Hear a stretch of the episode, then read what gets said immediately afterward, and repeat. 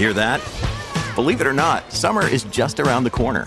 Luckily, Armor All, America's most trusted auto appearance brand, has what your car needs to get that perfect summer shine.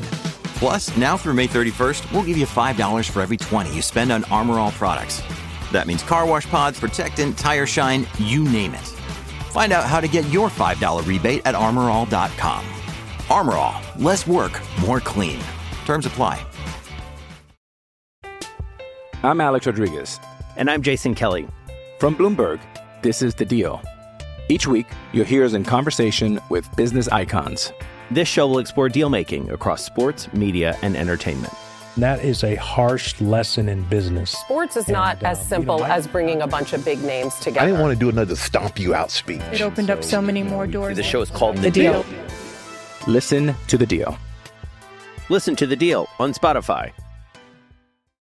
You can't replicate the, the feeling of what we had last week. What the guys at Red Bull and Mercedes have felt for the last 10 years must be unbelievable. Did everyone know that we've got a quick car?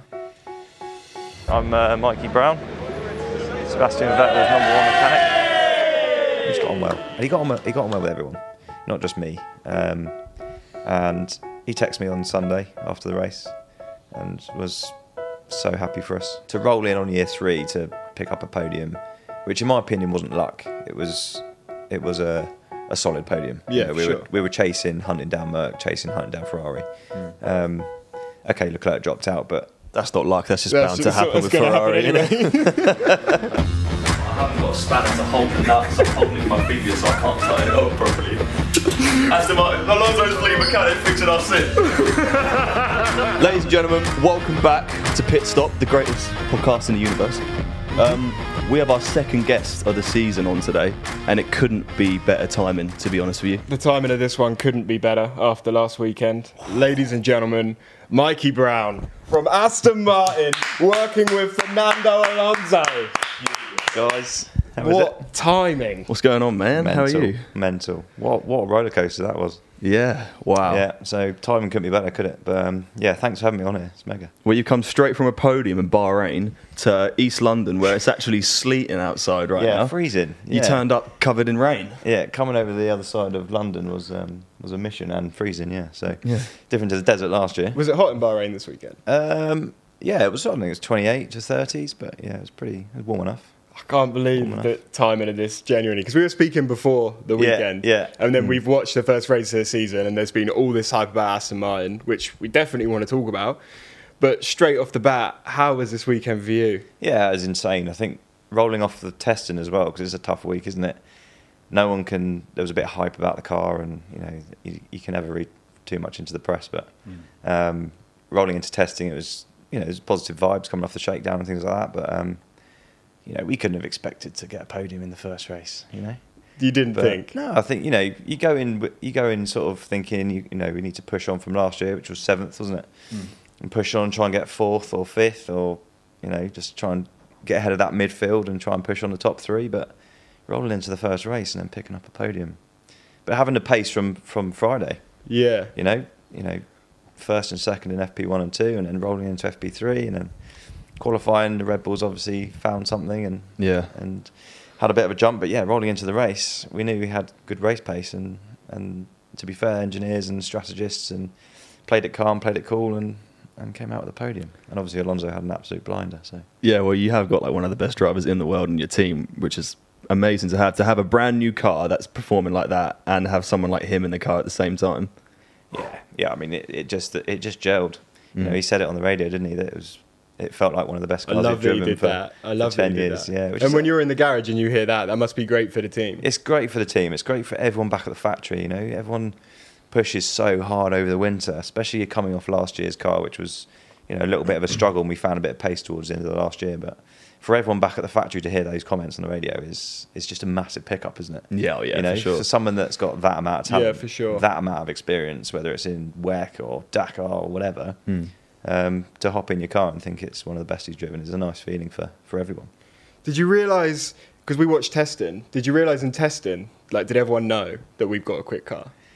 'Cause, like, you must have known before the You race get a f- weekend. Oh, you get a- you just get a feeling, don't you? You get a, you just the cars it looked balanced. It looked it looked it looks good. I'm Yeah. always a believer if a car looks good, it's usually it's generally fast. Yeah. Um, yeah, I don't know. You just the, the times don't lie, do they? No. You never quite know what other people are doing if they're Well, sandbagging. Well, that's or, why I say 'cause we don't really understand sandbagging that much. I get you can put ballast in certain places of the car and figure it out. But that's why I wanted to get an explanation, not of necessarily how you did it, if you did. No, but no, like no. There was what cars would point do. of view. You know, there wasn't. I don't think we went in there for anything to hide. We just went in to just learn the car and try and get the baseline correct and and do as much learning as we could before we went into Bahrain. But you know, I think other teams, you know, what, what fuel load they're running. You don't Yeah. know if they're you know if they're pushing on their setups. You just don't know what they're testing. So you know, you just have to get through those test days, make it reliable, and gather all that information, and then go into Bahrain as prepared as you can be. Mm. So, yeah, That's and it was insane. and it was good. Do you feel like um, this year is completely different to last year? Because how many years you been at Aston Martin? This your second year there or third? No, so I've been at technically what was Force India. So Oh yeah, this yeah, is yeah. my yeah. seventh season. And you started at Force India. yeah, yeah, yeah. So I went through the whole racing point side of it, and then um, now we're Aston Martin for the last three years. So We should Going take it right year. back. We should Yeah, I take was it going to right say, back let's, so let's, we can let's not dive into to this too much. Let's go all the way back. 'cause I want to know, yeah, I want to know your history. I want to know when you started in F1, Yeah. and, or even how you got to that point, because I know that there's a lot of mechanics that, or like aspiring mechanics that listen to our pod who want to know how to get into F1. yeah. Callum touched on it a little bit, but like, what was your route into into F1? Um, I think mine was the like. I didn't really do the whole college thing, so I had that feeling of that I wanted to get to Formula One. But back back then, you know, I'm talking like probably nearly 20 years ago. Um, finished school at 16, and then it's like I'll eventually get to Formula One if I if if, if it all aligns. Um, but it's untouchable. Like when I was that Yeah. age, it was untouchable because F1 then was just so so untouchable. It was ridiculous. So Probably even more so then, because it, I suppose it wasn't as much in the yeah, it wasn't. spotlight It wasn't is on the social side. Yeah, you know, yeah. there wasn't as much as much spotlight, like you say. But yeah, I went and worked for a, for a little team called Barwell Motorsport, who well, I'll say little team or a big team now. Um, GT cars and touring cars back back then. Mm-hmm. Um, funnily enough, actually, we used to run Aston Martins, um, and I was in there like doing the as a 16 year old would, you know, do three days a week, wash the wheels, sweep the floor, do all those all those bits Yeah, that, yeah. that motorsport you need to do in motorsport, um, and learned the trade, and then went to you know went on the car a little bit, then did a little bit more number two mechanic stuff, and then eventually got into number one in 2000 and 2008. I think we did America, uh, Ma- Le Mans series again with Aston Martin. And what's the big Uh, swap there when you became number one for the first time? Going from a number two to a number one, like what would be the change in your job? You're just in charge of the car, so you just you, you just have a, a full overview of what you're doing on the car. So you, you, you have some your lads underneath you that are front and rear, and you know front suspension, rear suspension. Um, works slightly different on GT cars than it does to Formula One cars, um, but fundamentally it's the same. Mm-hmm. It's the same sketch. You're still trying to get a car together, and you're just in charge of it before Yeah, it leaves, leaves the garage to go on the circuit. But yeah, it was hard graft. The first ten years of doing what I did was hard graft, and you know lower formulas and trying to build your way up, build your way up, and um, eventually you get to a point where I'd done sort of a lot of endurance races, like 24 hour races, like Le Mans and um, Spa 24 hours and all that sort of stuff. How does that work? How does a 24 hour race work from a mechanic side? Because I know that the drivers will constantly change, right? You have Yeah, yeah. is it three or four different drivers Yeah, yeah. for a 24 hour race. Yeah. What about you? Are you No, are you just awake for fucking just awake, 24 yeah. hours straight? Right. Yeah, Le Mans, Le Mans like 39 hours up. Wow. Are, are you being serious? Probably a little bit more. Yeah. Fuck. Yeah, so say at Le Mans, you do you got nine o'clock warm up on the Saturday. The race starts at three o'clock on the Saturday, and it finishes at three o'clock on the Sunday. Blimey. and then you've got to pack up. So it's a it's a long it's a long time. And then you've got if you have a smooth race, you know, tires and fuel, um, with a quick brake change in between, it's a pit stop every hour.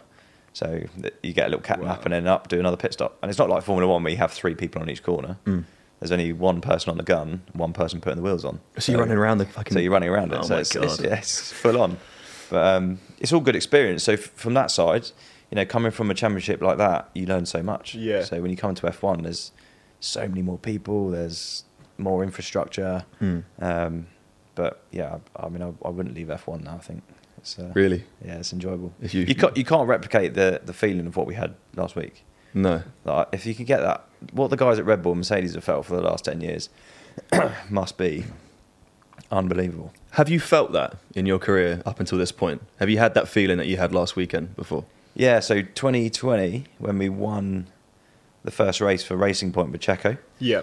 when he when we had that win round um, Sakhir, uh, just an incredible feeling, you know, for everyone at the factory, for everyone at the track, Mm. all that hard work finally gets rewarded by by a win. You know, it's a, it's an insane feeling. And a little bonus maybe as well?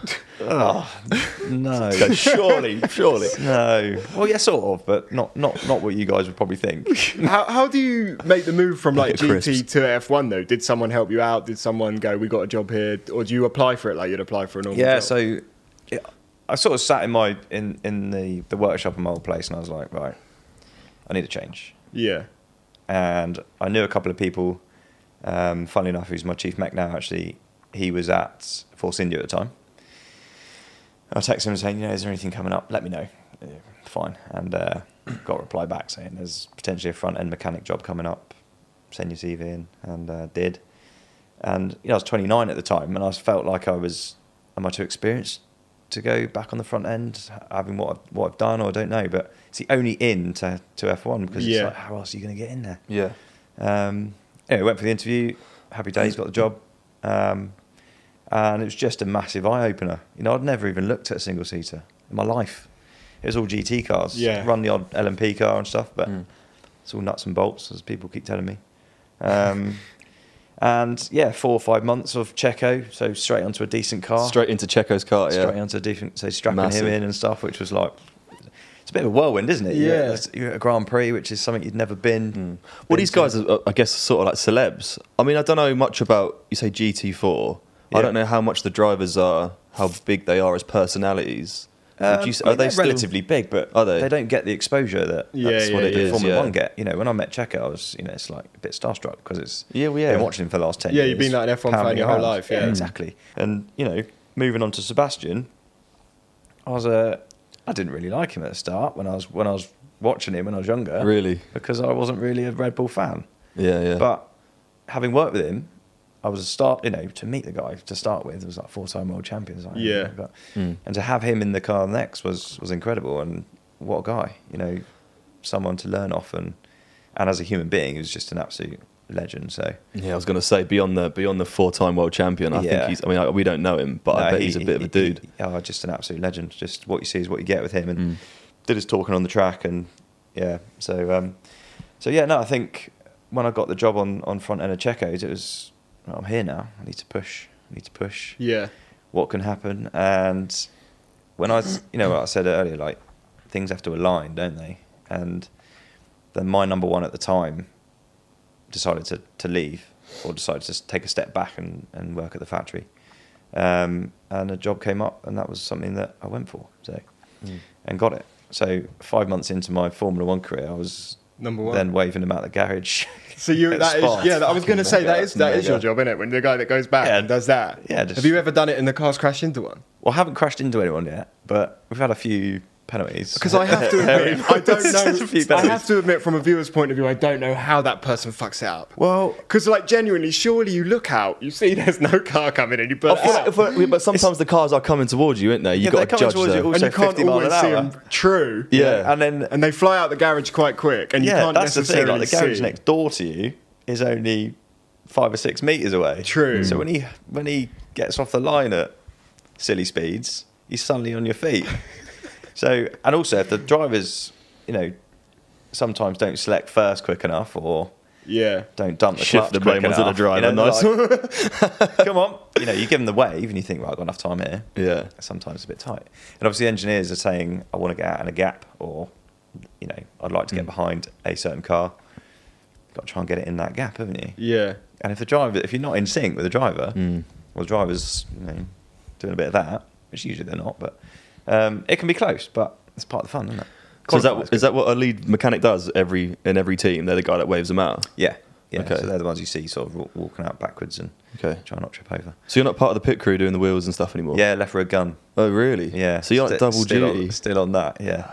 So I'm trying to wean myself off that, but it's it's just a buzz, isn't it? That I don't want to give up. Yeah. I've been Yeah. saying I'm going to leave not do the gun for the last sort of five years, but I'm still doing it. So I think if I was doing that gun, we spoke to Cal a bit about it, but I'd be standing there like the five minutes before it comes in, shitting myself every time. like, I, I get that you guys are so trained, you know exactly what you're doing, but that must be. Would you say that's like one of the highest pressure moments? Oh yeah, That for sure. them for little sure, yeah. two seconds of the Yeah, whole yeah. weekend. It's just so explosive, isn't it? You know, you, you, you, work all weekend. We spoke about this um, the other day. Actually, you sort of you get there on a Tuesday, you work all the way till the Sunday, doing long hours, and then the only time you perform is right at the end of the week when Yeah. everyone's tired. So, and you've got to be explosive for those two seconds or two and a half seconds, whatever it is. So, um, yeah, the pressure's on, but at the same time, it's, again, it's what you train for and what you get used to. But it's just a buzz, isn't it? I bit, it. bit of a military operation. Yeah, yeah, yeah. I So- love it. Yeah, it's good. You say so. It, so it kind of leads up to those like moments in the pit stop. But what about on like uh, during like practice um, on like a Friday or Saturday? Uh, or is it Friday? Fucking hell, Friday. It's Friday, isn't it? Like, so you, you're going out, you're testing the car, but then like something might fall off, or something goes wrong, and you got to try and get it fixed quick enough before the next practice session. Yeah. like that must be quite intense as well. Yeah, I don't. I think from the moment you get into the track, the pressure's on. I think, especially now, because like Formula One, I've condensed the time scales.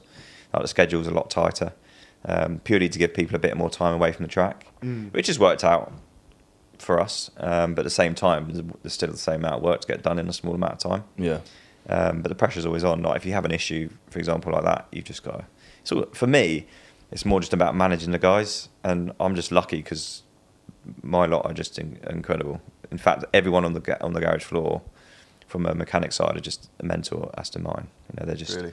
yeah, yeah. They're they're, they're world class, and I think it's just so refreshing now. We've got a car that we can push with sure. because they get rewarded for for that. You know, all their hard work over the last few years. Um, from a mechanic side, I can't fault any of them. They're just, you know, they make me look good. Yeah. You know, um, you're only as good as the people you've got underneath you. Yeah. And for sure, they are epic. So Do you all travel to the races together? Like you and yeah, your crew? yeah, we're all together. So um, we do. Uh, depending on when you're setting up, we'll travel as a big group, which is quite nice, really. So um, yeah. I can imagine like the banter, but it must be just like a football team, really, a group Yeah, of lads. bit Oh yeah, yeah. I mean, there's some of them that are more childish than others. but- Yeah. which is probably me. a Are few you one years of them? Oh, yeah. yeah, not so much now, but um, but yeah, a few years ago maybe. But Didn't everyone in the gra- garage do Movember? yeah, Everyone huge. grew them, didn't they? Yeah, massive. That's we did- jokes. They did that. twenty two thousand, I think we uh, we we raised. Wow. So Oh, wow. yeah, like Matt, my front ender, and Jordan on the front end on the Matt, other he's car. the guy that was at the Aston Martin launch. He was, yeah, Yeah, doing the talk Looks awfully you. like me, but I think Crofty always gets me confused. He does look a bit like you. To Yeah, fair. yeah, not quite as good looking, but he's close. um, yeah, no, he's he's mega. We've been together since. So when I when I come off the front end, he took my job Okay. as a 19 year old with not loads of experience, and Mhm. now he's probably the one of the best front mecha- front end mechanics in the pit lane. So, Wow. Yeah, loads of experience. Worked with obviously three very good drivers, and he's sort of a bit of a rock to me. So um, yeah, he's uh, he had a big push from Movember. He's got some silly haircut going on at the moment, um, along with some of the other lads. But yeah, it's just a good cause, isn't it? Yeah. it's a good cause. So um, and I think with our platform, it's just good to try and push it. And Aston Martin got got fully on board. Great. So it's mega. It is good. How did you find doing that talk at the Aston Martin launch? Because like, it's not what you. I guess it's not what you normally do. Like even this must not be what you normally y- do. You're not trained for it, are you? But I think you, for me, because I'm always talking to lots of the lads and talking to engineers and guys at the factory and stuff. I think you just sort of it's just part of your Used to it. part of what you get There's to. probably going to be quite a lot of cameras in that garage when you go back for the next race. Yeah, and I mean, well, yeah. when Seb So- left, that was just mental. Yeah. You know, his last race, there was lots of media and stuff, and you got to keep your eye on the ball, haven't you? You got to try and not let that distract myself and, and everyone else in the car. And Has it been? Has it, has the cameras been a bit of a distraction for you and the lads? Uh, yeah, that was a quite a, that was quite a tough race to get through because it was just, you know, he it was just a huge media storm, Yeah. wasn't it? That he was leaving, and and you couldn't trying to wave the car out. You just couldn't walk backwards for cameras. Really? So, which I guess is what it was like for Hamilton's guys when he was winning every week, and you know, it happens to everyone. But mm. yeah, no, that the launch was good. It was really really good. So it's it's nice to sort of answer the questions that people For sure. ask, you know. I like that Aston Martin do that. I think Aston Martin really have it together with a lot of their media, a lot of the stuff they do. That's why it's cool that we work with them. Obviously, we had Drugovich on. Now we've got you. Yeah, yeah. You touched quickly on working with Vettel. Yeah. For us, that's incredible because we joined the sport at the end of last year, so we missed Vettel's heydays, like Yeah, the, yeah, the yeah. winning. But you were working with him in the his last years in Formula One, Yeah. and it looked like from your Instagram, you and him were actually really good friends. Yeah, yeah. So I just wondered what that was like for you, like being there in his last years of his career, working with a, a world champion kind of thing. Yeah, no, he was he was like I said earlier. Like initially when you meet him, you're like a little bit, you know, it's Sebastian Vettel and all this, but the professional head comes on. It's like right, yep, here's the car, here's the crew, and then you just get this. We just started to build this rapport. We got a Mm. podium in Baku in 21, um, which sort of closed everyone up, which was nice. Um, yeah, and I think you just he was just very personable. You know, he's just a normal. We're the same age by a month. Oh, So okay. We had. How old are you guys? 35 Right. and we just got on we just got on well and he got on he got on well with everyone not just me um, and he texted me on Sunday after the race and was so happy for us you know which was he didn't have to do and you know it's just nice to hear from him and It's nice he's done that. really nice yeah and sent I sent a message and basically to me and all the boys and Yeah. to say how happy he was for us and so good to see us back up there and He probably wishes he stuck around for another year or something. yeah, it's just timing, isn't it? It's just timing. But you know, he's he's happy. He's at home doing what he wanted to do with his kids, and yeah. I think it's a it's a I'm Alex Rodriguez. And I'm Jason Kelly. From Bloomberg, this is The Deal. Each week, you'll hear us in conversation with business icons. This show will explore deal making across sports, media, and entertainment. And that is a harsh lesson in business. Sports is not And, as simple you know, I- as bringing a bunch of big names together. I didn't want to do another stomp you out speech. It opened up so many more doors. The show is called The Deal. Listen to The Deal. Listen to the deal on Spotify. When you need mealtime inspiration, it's worth shopping Kroger, where you'll find over 30,000 mouthwatering choices that excite your inner foodie. And no matter what tasty choice you make, you'll enjoy our everyday low prices, plus extra ways to save, like digital coupons worth over $600 each week. You can also save up to $1 off per gallon at the pump with fuel points. More savings and more inspiring flavors make shopping Kroger worth it every time. Kroger, fresh for everyone. Fuel restrictions apply. Nice. He ended on a good note. I think we had a good Abu Dhabi, and Yeah. yeah, that's that's motorsport, isn't it? You can't you don't know what car you're going to get from one year to another. So Yeah. There's been a bit of a bit, bit of talk around it. I know there has because I've heard a few people talk about it. But I mean, from your point of view, someone who knows him, I mean, could you see him coming back? I'd love to see him come back.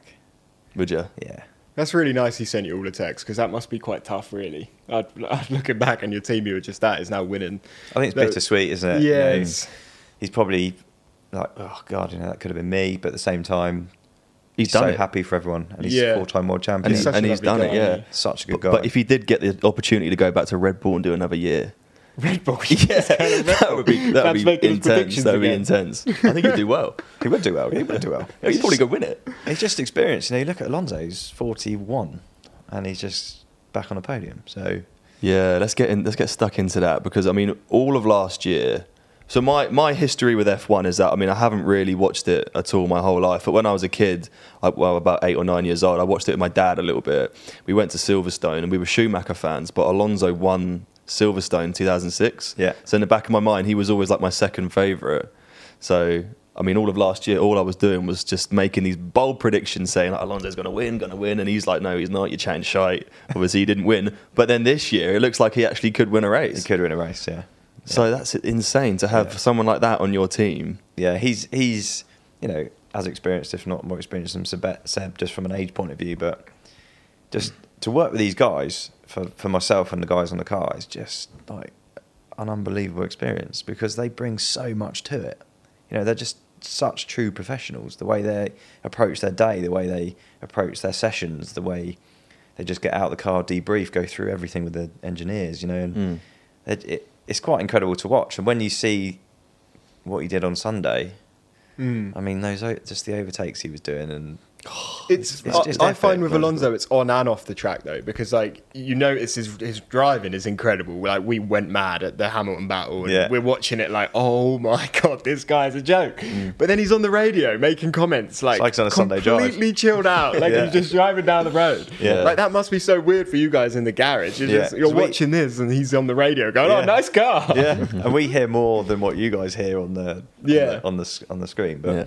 yeah. he just I think it's like twenty five percent of his brain is taken up by driving. The rest is just either engineering the race, That's what they said. Yeah, that's what working Crofty out said. what yeah. he's doing behind, what tyres they're on. Because he, I heard him radio in. He was like, um, he was like, "How's Lance doing?" He was asking about how Lance yeah. was getting on, which was really cool. Yeah, I want to know. he's an uh, absolute animal as well, isn't he? Lance, Yeah, yeah, I we'll, can't believe. we'll get that. onto that as well. What I wanted to know about Alonso is um, how much of a hand did he have in like kind of helping develop this new car, if he did at all? Did he have any Um, influence at all? I would have thought he did, um, but obviously he joined so late, and obviously the the twenty three car would have been started Yeah, yeah. sort of April May. Yeah, Um, but he did the test obviously in Abu Dhabi straight after Sebastian, which was a bit strange because obviously Sunday was Seb's car and then Sunday Alonso's in it the next day. so that was Yeah, weird. Um, so he w- he would have had a little feeling from that, and I guess would have would have given a load of feedback from what he felt there, and Mm.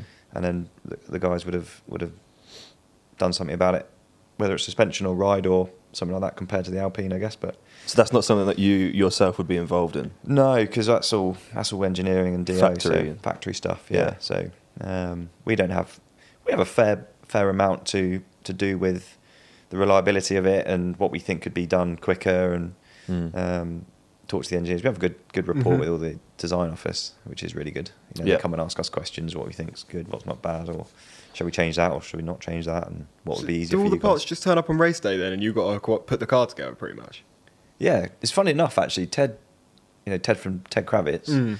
he he asked me a question the other day in the pit lane. He was like, "How do you guys?" Um, this goes for everyone down the pit lane, all the mechanics, all different teams.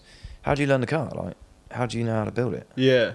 And it's like it's that. It was actually a good question. It's like, well, you just do. Yeah, I think it's just because of what you do as a job, but because the cars change each year, you are constantly learning a new Evolving, car. And You've yeah. only got a week of testing or three days of testing to learn it. Mm. So you know everyone's a little bit fresh going into Bahrain and Saudi and Aus- Australia, but by the time you've stripped it two or three times, you know it inside and out. Yeah. So it's it's clever. You know, you get, and obviously all the drawings you get from the factory and stuff. There, there are drawings. Um, some don't get released in time. Some do get released in time. So you just you're either on Teams talking to the, the DO and asking them questions, but the boys are so good that they just you, you trust them. You can just, just leave trust them. them. To, I to do manage it, them, and, and they they just do their thing. And It's it's funny you say manage. I feel like your role is is a bit of a managerial kind of role, which I feel like also sets you up. You know, you say you don't want to leave F1. Let's say in like five years' time, you maybe don't want to do the job that you're doing anymore.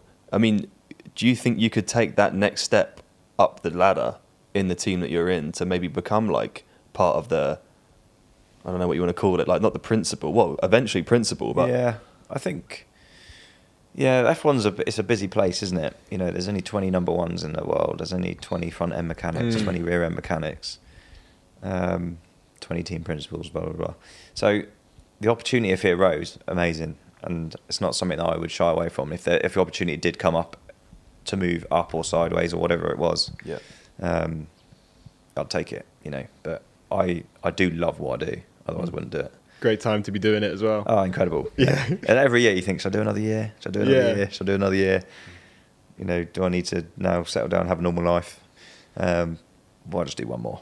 And then suddenly you get a decent car. And it's yeah. like, well, I saw a more. video of you on your Instagram, and it's a live from ages ago, and I think it's with Matt. Yeah, yeah, And yeah. you're like, I think you might be in a hotel or something. or Yeah, you're just Brazil, sat there think. talking, and I watched it through to see what you'd say because I thought then I could pick you up on some of it today.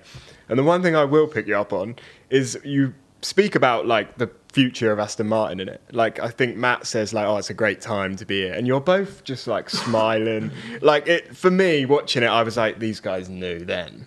That They I were going to have we a quick then, but- I just feel like you knew there's a project here. You must. It oh, massively! Like it's it's from what it was, it's incredible. Like Lawrence's and you know all the sponsors and they have their plan of the five years and what were year three and what they have done and achieved so far is is pretty incredible. Yeah. you know, and it's and it's very difficult to bring that amount of people together and make it work. Yeah, for sure. You know, and to roll in on year three to pick up a podium, which in my opinion wasn't luck. It was it was a a solid podium. You Yeah, know, we sure. were we were chasing, hunting down Merc, chasing, hunting down Ferrari. Um, okay, Leclerc dropped out, but That's not luck. That's just That's bound to happen with gonna happen Ferrari. anyway. but yeah, it's just like the new workshop, the, Yeah. the factory. You know, the way the team's going is so it is exciting. It is Mm. exciting, and and a lot of the guys we've been there a long time. You know, there's some people that have been there twenty years. Yeah. and it's it's nice for them to be finally getting that reward. Mm. You know, it's all that those hard work, those hard years of you know, back of the grid or get the odd result, trying to trying to scrape. But you know, going back to Force India days, we had fourth place in the championship with Yeah. not loads of cash. Yeah, what's the biggest change like from your end behind the scenes when an owner like Lawrence comes in who has cash and the team obviously can get the new factory and invest, which ultimately you want every team on the grid to be able to Yeah. do, so everyone's closer. What's the biggest change in the back end? Like you've gone from Racing Point and then they've been bought out, or I don't know how it works. But Yeah. now Aston Martin have got the got the money. Yeah, and you're cost capped as well, aren't you? So from the car point of view, everyone's on a sort of a level playing field. Apart from Red Bull. But from an infrastructure point of view, it just helps. You know, Yeah. better machines, slightly more people. You know, from that side, the Nicer clothes. nicer clothes. Yeah, you know, boss. Yeah. which is good. Um, oh yeah, of Yeah, course. yeah, Yeah, yeah, We've actually we've got the On Aston brand. Martin hat up there now. It's got the That's boss from logo Lawn, on yeah, it. yeah, yeah, it is. yeah. So, So, uh, all, all new kit, new branding this year. New car for yourself or No, not yet. No. Aston Martin sold out? Aston Martin DBX. Um, yeah, no, no, no, no car. But we get a Merc scheme, which is nice. Um, but yeah, That's it's all right. it's just it's infrastructure, isn't it? Mm. And you can see the difference. You Yeah. massively see the difference. Question for you before I forget. I'm going to ask it about the carbon fiber. I need to understand the whole. On a car, I get why they don't use paint because it's Yeah. it's heavy or whatever. So Yeah. carbon fiber. This might be so stupid, but couldn't you just make coloured carbon fiber I mean, I guess you could. so that you could have like a red car or a green? Yeah, car? you can put like pigment in it. I guess. I mean, I'm not a surely that'd be a good way of painting it without. Yeah. it So we we so paint our, we black. paint ours. So your the Aston Martin has, has got paint on it. Yeah. yeah Okay. Some nice glossy paint. They don't all though, do they? Some teams. Um, I think most of them do. I think Red Bull wrap theirs. I think. Yeah, Don't yeah. we Hold saw- me to that, but we saw something about Red Bulls and we went to a factory. They have Yeah. like different paints for different races, so it looks Yeah. different. Different But I mean, coloured you've paints, yeah. the amount of tests that get done between weight, weighing a paint and weighing your your wrap, it's Yeah.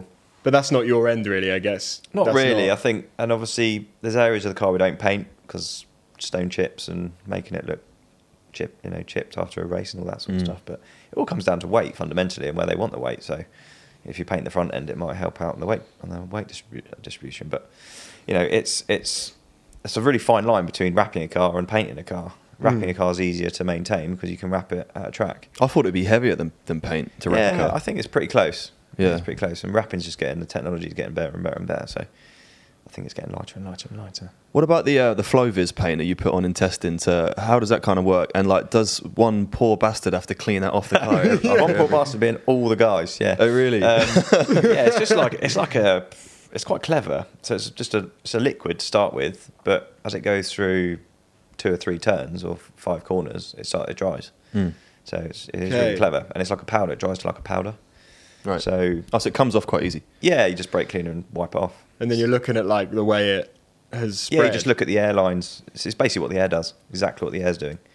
So if you if you have a slight bad join or something like that, you can see exactly what the air's doing around that join. So it's really clever stuff. So from testing, did you make any mad significant changes for the car that went out and raced it? Like, No. so there, the car you had in testing was the car that pretty much raced.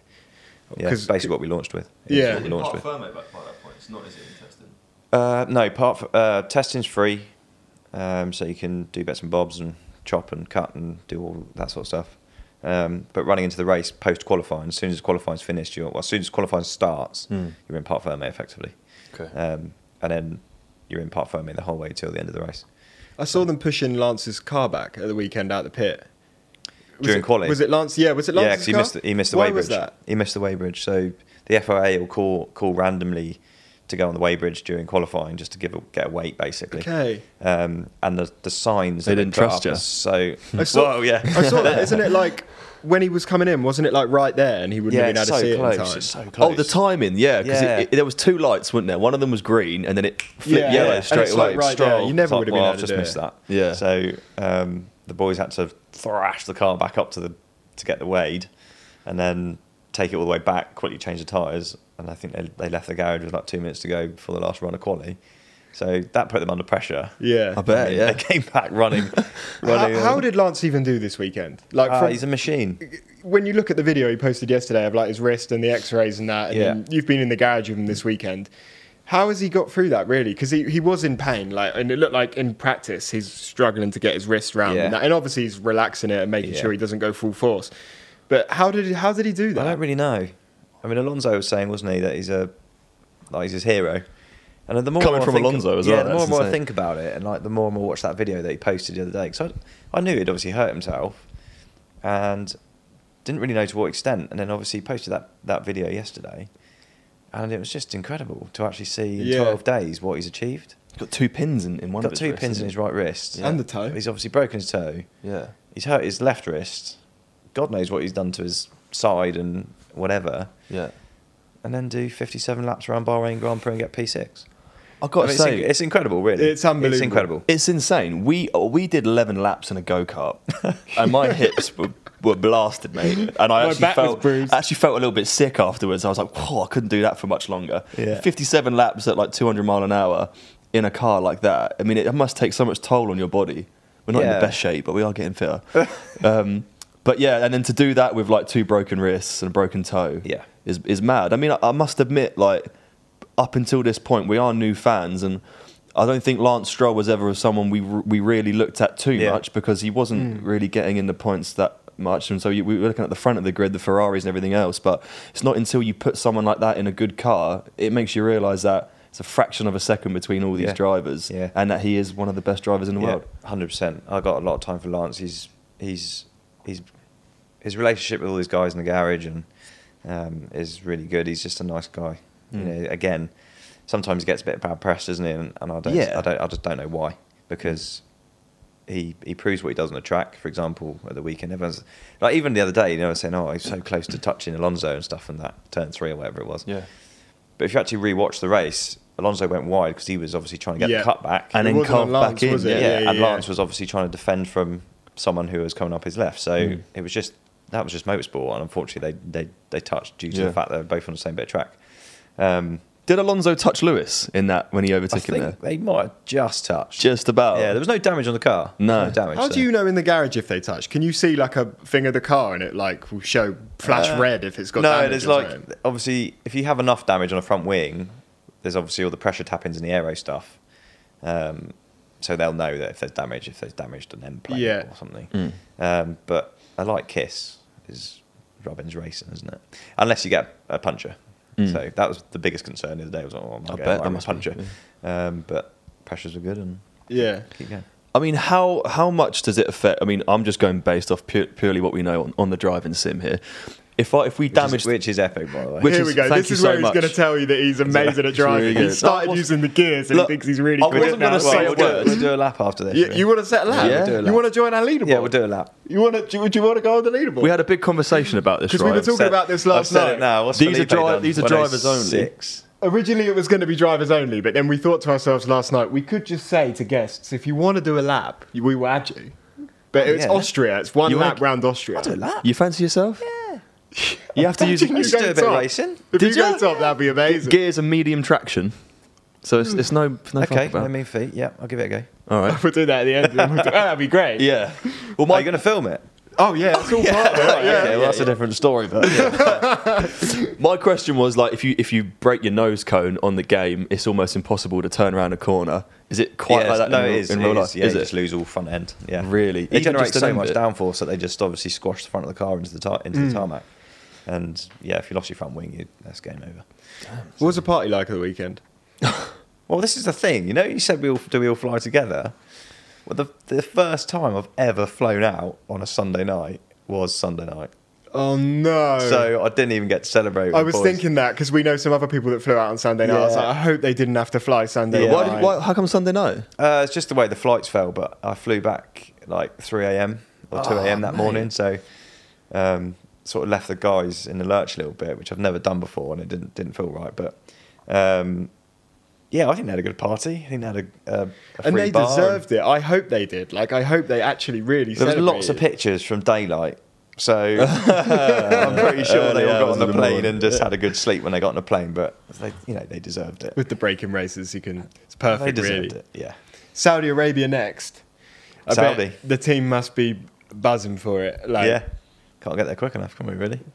So yeah, it's a different it's a different layout, isn't it? Different track. So more high speed. Let's see what the car's got. In you know, we're not going to go into each race now thinking, oh, we're going to get a podium. Mhm. You know, we need to keep keep our feet on the ground. And But also, you just go guys are going to keep developing, right? I think that's so important to, Oh, yeah. to remember. Like Aston Martin as a brand, as a whole team, is getting bigger and better Yep. and stronger every week. So what we see now, if that's a car that can get a podium, that's how exciting it is because you're going to be developing this car all year. Yeah, it's, it is exciting.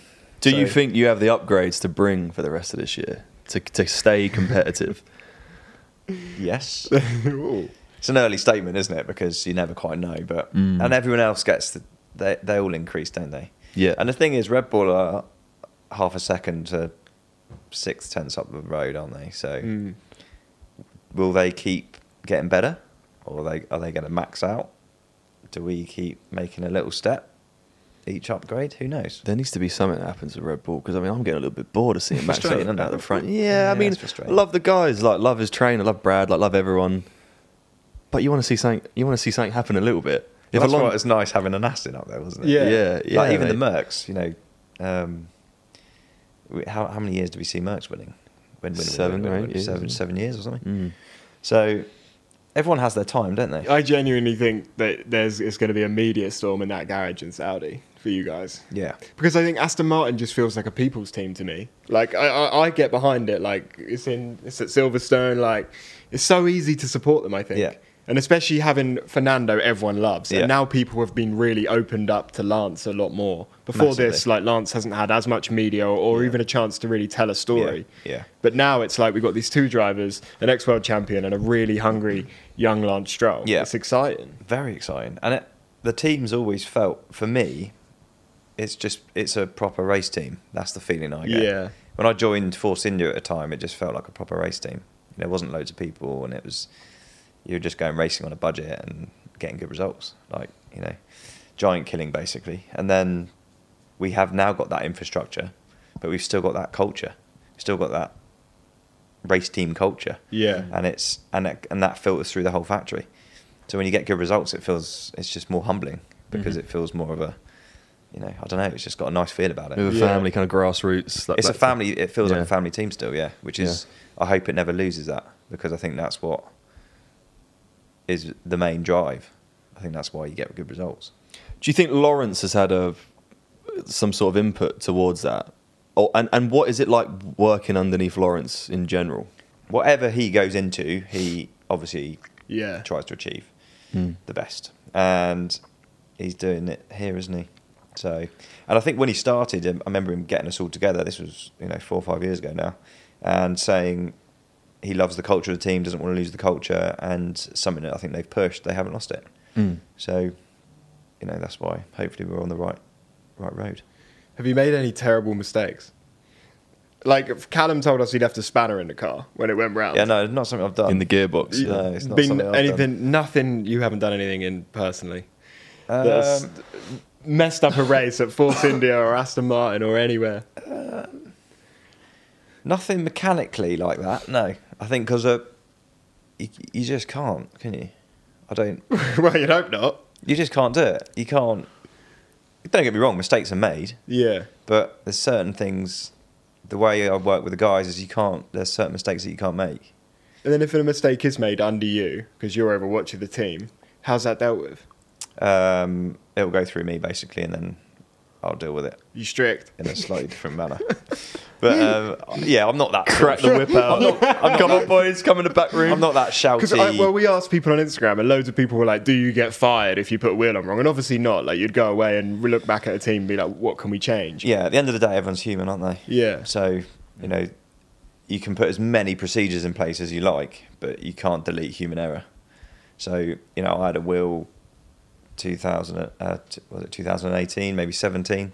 I was on the left front gun and we were having slight issues with the wheel nuts back then, and basically a wheel nut felt there wasn't the technology that there was now with all these different systems Did on it the fall guns. out? No, so I think was it Checo? Checo was in the car.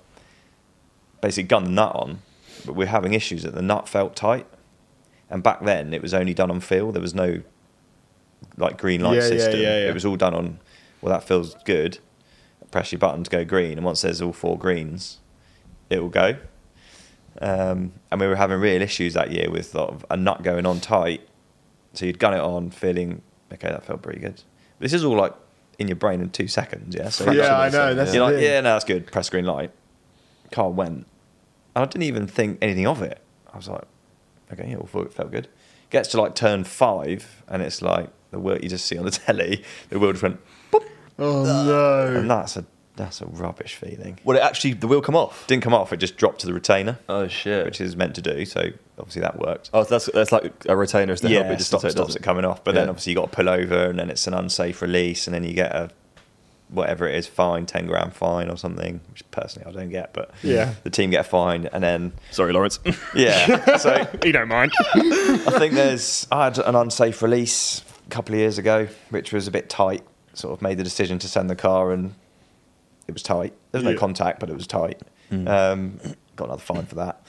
But um, you know, th- that's the human error part. Yeah, yeah, You know? it's it's gotta like unless the other cars are going to sit at traffic lights, there's going to be a Yeah, little bit yeah. of that. And places Yeah. like Monza, when you're all trying to get a tow and you're all trying to get good track position Mm. in qualifying, it's tough. It's, it's that's I suppose that's part of the game. Um, like Monaco, Monaco's on a on a curve, so depending on where, where where you are in the pit lane, if you're releasing a car, sometimes you can't even see around the bend. Yeah. So Oh you shit! know it's a fraction of a second that suddenly there's a car that's come around the bend, and you're and you're giving him the go.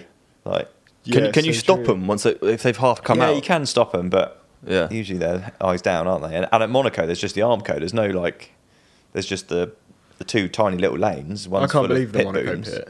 It's tiny. It's like off that Well, straight you're- as well, it's and the really pits are also closer together, So right? small. To turn in for them to yeah. turn in, it's tighter at Monaco. And, and where was the other one? They've got really small pit lanes. It's Monaco. Zandvoort's quite small. Zandvoort, yeah, Yeah, that's yeah. it. Yeah, yeah. and it's in a different small. paddock. It's like two paddocks. Isn't I know it's separate. Yeah. The garage and paddock. separate. Monaco, Monaco's is a tough weekend because it's all so tight. Like the cars are huge now. Like, What track has the best garage for you as a as a as the garage? Like where do you like massive. to go? Spa's huge. Yeah, they're massive. And Silverstone's big, to be fair, but Silverstone's got no atmosphere. Yeah. Um, no, no atmosphere. Not really for the paddock because the new pits have got that massive wall. So if you're Okay. down the right hand side of the pit lane, they've got that huge wall. So Yeah. like you look out Mm. into the pit lane and it's just a wall. So nature of the track, but but Spa's Spa, isn't it? Yeah. it's just epic. How do you how do you decide like which is your favourite track? Because for instance, like I, I was chatting to Ruth Buscombe from uh, Alfa Romeo, Mm. and she's like Spa was like at the bottom of her list of her favourite tracks. I don't know why. She's a strategist. I don't know why I don't for know her. why either. But is it one of your favourite? Or how do you Yeah, judge yeah. your favourite track? Well, yeah, the boys will have me for this, but I did used to do a little bit of driving that back back in back in the day. and What, uh, what, what what kind of what Belgian race? touring car stuff. Sick. And uh, in a Honda, and spent a lot of time obviously driving around Spa. Yeah. And um, I love it there. Like it's like second home. So um, going there with Formula One was even better. So yeah, just- I was going to say, from your point of view, do you watch it and everything? Like, oh, I wish I was driving. Like, th- Yeah. there's a bit of yeah. You, I think that's. I you think, that goes for most mechanics. I think there's. It's funny actually because when you mentioned karting earlier, Mm. there's so many mechanics that are so quick.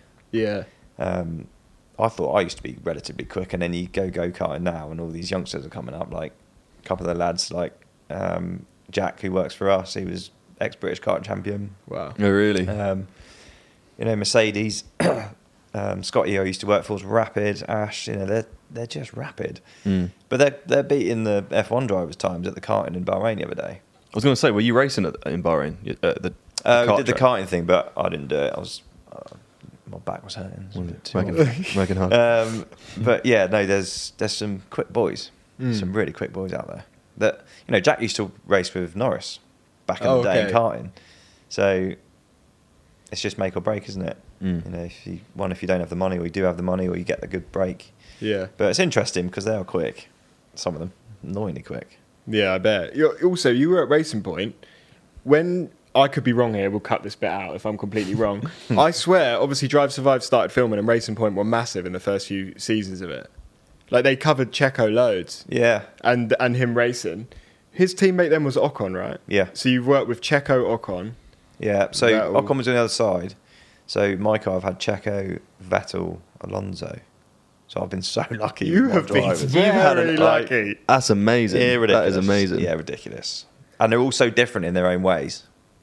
Like they're all great to work with, but they're all just so different in their own ways. Do you think you'd like to work with a rookie?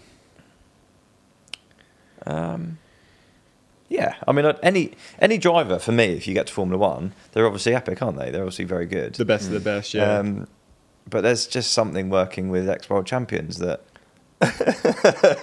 you have had it as a buzz. Very good. so lucky. the yeah. people. Like, don't get me wrong. It's it's something that I, I won't take for granted, for sure.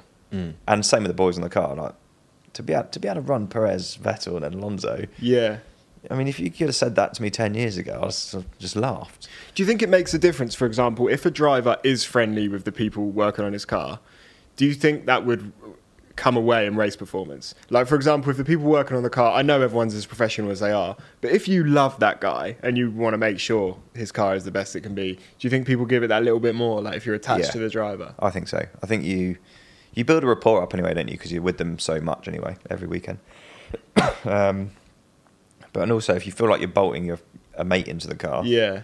everyone puts that extra little. That's kinda what I in, don't mean, yeah. Yeah. Um, and you want to do it for each other, and it's and but that's the same with Lance. You know, we all have the same rapport with Lance on our side of the garage than than his guys. We all get on Really? equally as well. I wondered how much it cross pollinated. yeah, yeah, no, it's very. That's part. That's what's good about Aston Martin as a team, and everyone is so linked in. There's no us and them.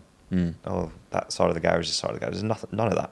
Yeah. Do, are the, the, the crew's shared pretty much then? Um, no, so so I've, a- I've had my, my guys for a long time. Um, the odd change.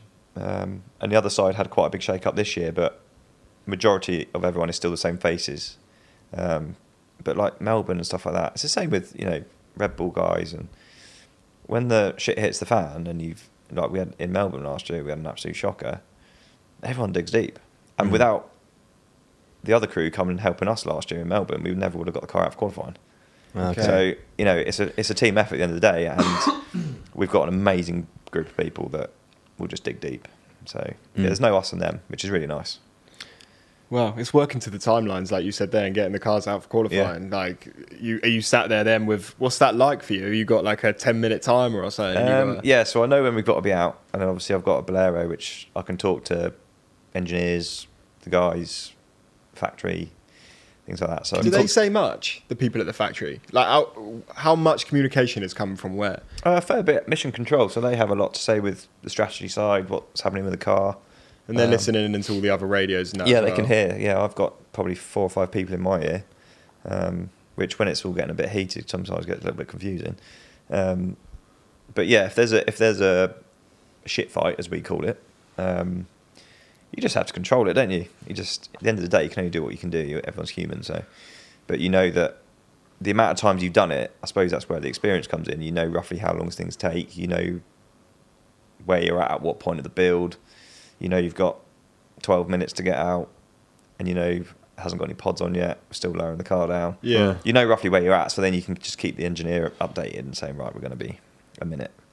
Get the tyres on. Get at the time. Get Vettel ready. You know, Yeah. Tell him to get his helmet on. Must just come naturally to you. Like you probably don't think about it too much a lot of the time. You just do. Not now, no. I think you just do. But the guys, again, it's like what I was saying earlier. The guys just know what they're doing. Mm. Put so much trust into them. So I mean, you, you talk about kind of being a, like a bit of a family in that, and you know, Seb was texting you yesterday. Whenever you said that was, oh, that's cool as shit. By the way, the fact that you can text him like that. Do you, when you do have a successful, you know, weekend and you go out and you do have a bit of a party with the lads to celebrate? Do the drivers get involved? Would, Seb or Fernando come out with you, and, and would you spend that time away from the track with them on a 100%, yeah. level? Last year, obviously with Fernando now, it's obviously still quite new, isn't it? So we Yeah. haven't had much time to actually spend with each other. Um, but with Sebastian last year, we did a load of drinks things, and we went for dinner, and he took the guys for, for, for dinner, and we all had nice drinks, and Mm. you know he was that was that was him, and Checo did exactly the same. So you know, to bond the crew, to bond the guys. It wasn't just our crew; it was everybody. Yeah. it's not just oh, I'm going to take my car crew out. It was. But are these, I mean, I know these guys are, are so streamlined and focused on, on racing, but like, I mean, they must let their hair, they must be on the all night benders till like 4, 5, 6 a.m. No, like, I don't know. Vettel letting his hairband out and like in the I think in. Abu Dhabi last year after the race, definitely that was the case. Um, everyone got had a few beers, which was Loose. nice. Got loose. Yeah. What about away from racing? What do you do? Like, do you have any like car hobbies? Do you re- renovate? Do you renovate a car? Upgrade Yeah, a car? like- Like, do you know what I mean? Uh, Do yeah, I do like anything? restoring bits, like a lot of rest- restoration stuff, like anything really, like quad bikes. I've got a motocross bike that I, that I go out on enduro ride Yeah. Sick. with the boys. Um, But Lawrence is like, don't you dare fucking break a yeah, leg on don't that. fall over. um, yeah, I just I used to climb a lot, used to drive a bit, so yeah, just I like getting in an ice bath, do that sort of stuff. Do ya? Yeah, every What's- morning. Every morning. What's that all Yeah. about? I don't really know, but I quite enjoy it. How long have you done that? Uh, before I went to Bahrain, I was about sixty odd days in Oh, and you've done it every day. every day. God, Yeah, and if it's not in the tub, it's in a river or a lake. I could do that maybe. But for mental health, Have you? Yeah. Have you found for it mental really health, help? being the job that it is, I'm going to get deep now. Is it is stressful and there's a lot of pressure. you know? Yeah. Hmm. and it's not all you know celebrating on a Sunday because you got a podium. It's, there's a lot of lows, as there are highs. Yeah. you've got to try and work out what the best way of pushing yourself to the next race is. And for me, was trying something new. These ice bath things are, you know, what's the big hype? Fell in love with it Really? and felt a lot better for doing it. So, you know, I, the boys will have a go at me again for mentioning it, but I don't push it on them, but it's like, you know, give it a go or why don't you try it, you know? I Yeah. swear by it. I tried the Wim Hof cold shower challenge. It's hard, isn't it? I tried it and I stopped. Did you fail? I Yeah, think the yeah. problem with that is it's too It's not easy just to turn it hot again. It's if you're not- in a well, cold yeah, bath, it's you're not- surrounded. Well, I tried You're to gra- I tried to gradually come down. So you know, started it warm, did thirty seconds, Yeah. would go to cold for thirty seconds, and and I tell you what, I actually did feel good. I actually Does feel did. good. I did feel good, um, but clearly for me, not good enough that I wanted to carry on No. doing it, which is a shame because like it's- it clearly helped you a lot. Yeah, I gave myself a week and I did a week. And this was when it was like in the winter, it was like minus seven. I was thinking this is a great time to start. Yeah. Um, I was like, whoa, doing 20 seconds, 30 seconds. Yeah. This is a lot, hard road. Like day 50, you go in and do five minutes and do not even blink. Just, just get in. Don't even lose your breath. It's amazing what your body can Really? get used to. And for me, I'm just teaching myself to be basically comfortable in the uncomfortable. And I'm just trying to apply that to when I'm at work. So the pressure environments, just put yourself into that position of controlling your breathing, you know, going into the into Yeah. a race where there's high pressure. Mm. Just thinking about taking yourself back to those sort of how you feel in those moments, and it does work. You know, I was not really for it before it, um, but I am the proof that it does actually work. Mm. But you have to get on board with it. You know. Maybe we'll start and keep you updated where we get on. Yeah. day Yeah. one. Well, Maybe. perfect day. It's perfect day today, Yeah, isn't yeah, it? true. That's Yeah. actually natural swimming down there. You can actually people go swim. Maybe I'll go for a dive in. After this. Should we? Yeah, why, don't we why don't we all go and we'll film it? no. no, we'll do the sim now. I was going to say, yeah, you got to film me on let's that. crack now, on Let's with take it to the sim, and then we'll sit back down and end the pod. But Mikey, it's time to see whether you are quicker than Oscar Piastri, Ollie hmm. Bearman, or Felipe Drugovich. You'll probably definitely be quicker than us. What do you reckon? Where are you? 108. Yeah. Just to Yeah, let you know, ours was Yeah, fully but how many laps? three. You, you get three practice laps, Yeah. and then you get three a- real laps to, to Yeah, it's record a time. Obviously, if you go invalidated, it doesn't count. Uh, me and Jake were both automatic with no gears and, and full traction. But we did it. We did that like five minutes before Oscar got here, so we had like one take Okay. to do it. And what's the setting? So it's like if you run wide, is it lap invalidated? If you go across If the you're white line, invalidated, you're it's invalidated. invalidated, yeah. yeah. But you get three with that. laps. To be fair to Oscar, he was doing a blinder. He was on like a 104 and on last corner invalidated by the tiniest bit. So he must be yeah gutted. Oh yeah, knocked two seconds off. Yeah, Well, but second let's and a half see. Let's see what you can do. off. Okay. Alonso's lead mechanic fixing our sin. Putting the guests to work, eh? this one hasn't got a nut at all. Oh no, that's the fucking little bolt. You It's might just a as little well- you might as well not have it in there. Like three laps then. Let's see where he You goes. can edit it as much as you like. Cut and copy. Yeah, don't worry, it'll be edited. And here we have Mikey Brown, the first ever non-professional racer to take part on the pit stop fastest lap leaderboard, going for his first lap now. Yeah, since day one. The pressure's on, mate. 'Cause you- No racing line is very impressive, honestly. You see how he hit that yellow curb though? He knows the line. He knows what he's doing. It's a good lap. Already. It's a fucking good lap, yeah. It's Mikey Brown. Oh, That's good. That's good. Wow. Here we go then. Time to reveal the lap to Mikey Brown. How do you think you did? Uh, yeah, not too bad. Not too bad. Considering no racing line and you use the gears, Yeah, and yeah. we've got dodgy Medium really. TC, yeah. Bolts missing out the pedal Yeah, box. yeah, it's a bit of a problem. That But, wouldn't you know. pass, would it? Your garage. um, yeah, it's a good time. It's a good time. I can reveal you've beaten me. Well, that's a start. Yeah. Um, you've also beaten Fab. you have beaten Fab without a racing line. Sorry, Fab. And Mikey, you are just behind Felipe Drugovich with a 107. Just behind, but only just a second and a half. Only a off. second and a half behind. I'll take that. I'll take that. that is good, I think. that's good. Yeah, my aim was to get in the sevens, so I'm in the sevens. That's But that's good because that gives our other guests something to beat now. Yeah, It's, 100%. we've got. It's good to have drivers and different people on because Yeah. it'll make the leaderboard I way mean, to more be honest, if I could beat a current Formula One driver, then I'll be laughing, but it's never going to happen. So, no, I'm chuffed. Well, Oscar did use a racing line. So did Felipe. So did Ollie. Well, to beat Fabs and Jake, you know, that'll do. so, sorry, lads. well, there we have it. The second guest of the season. Very much hope you've enjoyed it. Please rate the podcast five stars. Hit the follow button. Like it. Do all that stuff. Mikey, thank you so much for joining us. No, thank you guys. Thanks for having me on. Thanks for It's setting a lap as well. Mate, Yeah, no, decent lap. yeah, yeah, decent lap good. actually.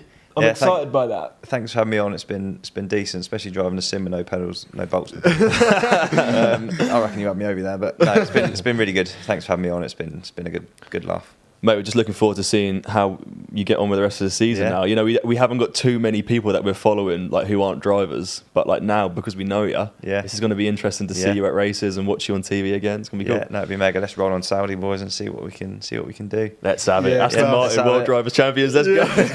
no, it'd be mega. It'd be mega. But Best of luck for the season, mate. It's been great having you on, and yeah, we'll see you around and see you on TV. Nice one. Just make sure when you're doing that, there's Don't no crash. cars coming. All right. Nah, cheers, cheers mate. boys. Thanks, guys. nice one, lad. Cheers.